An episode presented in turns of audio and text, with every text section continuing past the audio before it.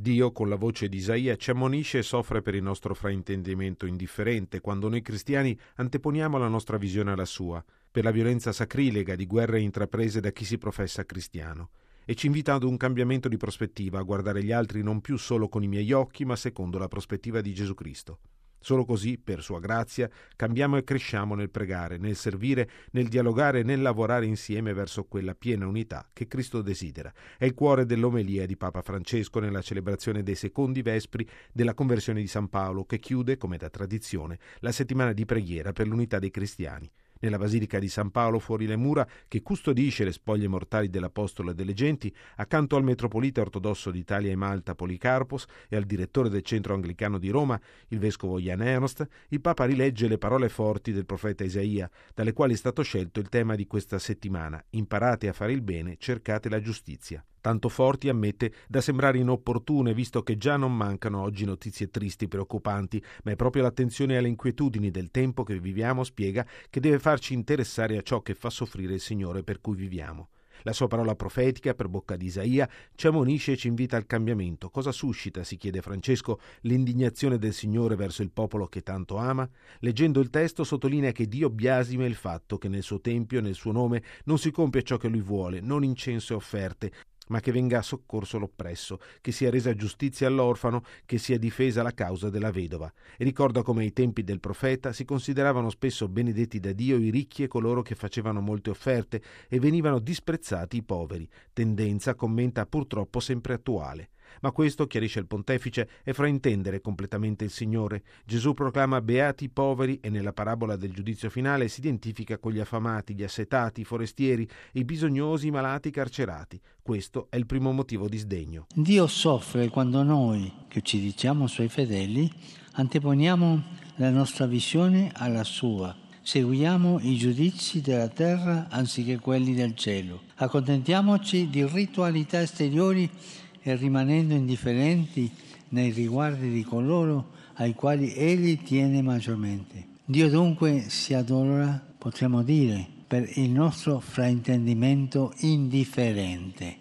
Il secondo e più grave motivo che offende il Signore è la violenza sacrilega. Isaia parla di delitto e solennità, di mani che grondano sangue. Dio è irritato, spiega Papa Francesco, per la violenza commessa verso il Tempio di Dio, che è l'uomo, mentre viene onorato nei templi costruiti dall'uomo. Possiamo immaginare con quanta sofferenza deve assistere a guerre e azioni violente intraprese da chi si professa cristiano. E qui il Papa ricorda quel santo che protestò contro l'efferatezza del re andando da lui in quaresima a offrirgli della carne. Quando il sovrano, in nome della sua religiosità, rifiutò sdegnato, l'uomo di Dio gli chiese perché avesse scrupoli a mangiare carne animale mentre non esitava a mettere a morte dei figli di Dio.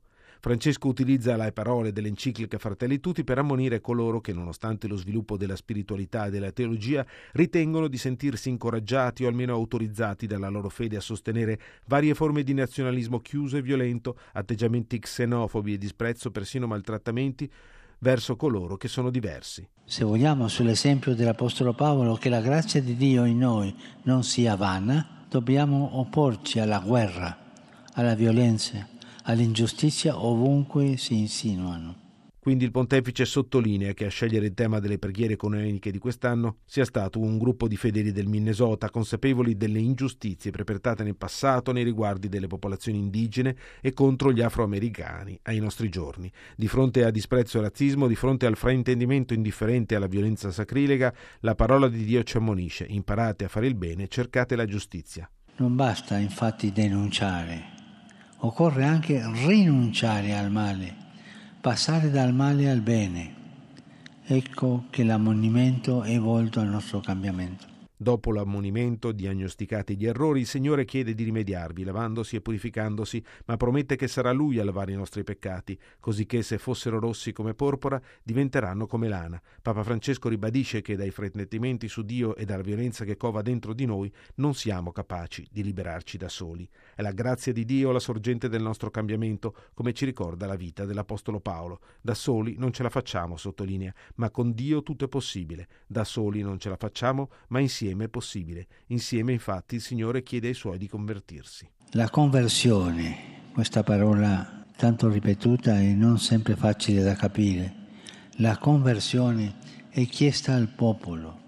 La conversione ha una dinamica comunitaria, ha una dinamica ecclesiale. Crediamo dunque che anche la nostra conversione ecumenica progredisce nella misura in cui ci riconosciamo bisognosi di grazia, bisognosi della stessa misericordia, riconoscendoci tutti dipendenti in tutto da Dio. In questo caso ci sentiremo e saremo davvero col suo aiuto una sola cosa, fratelli sul serio. Ci è chiesto quindi come cristiani un cambiamento di prospettiva, riscoprendo che e qui il Papa cita la Costituzione conciliare Lumen Gentium, tutti i fedeli sparsi nel mondo sono in comunione con gli altri nello Spirito Santo. In questo cammino di comunione sono grato che tanti cristiani di varie comunità e tradizioni stiano accompagnandolo con partecipazione e con interesse e che accompagnano il percorso sinodale della Chiesa Cattolica che auspico sempre più ecumenico. Francesco però invita a non dimenticare che camminare insieme e riconoscersi in comunione gli uni con gli altri nello Spirito Santo comporta un cambiamento, una crescita che può avvenire solo, scriveva Benedetto XVI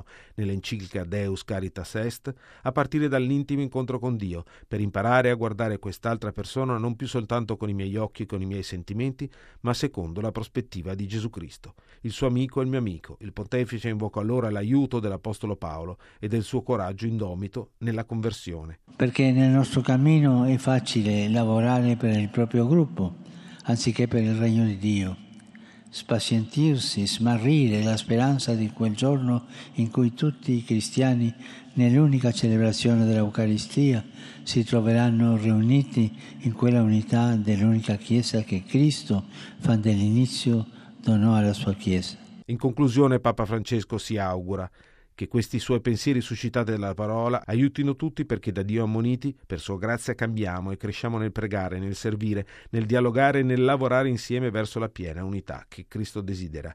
E ringrazia per la loro presenza il metropolita Policarpos, rappresentante del Patriarcato Ecumenico, il vescovo Jan Ernst, rappresentante personale dell'arcivescovo di Canterbury a Roma e i rappresentanti delle altre comunità cristiane presenti.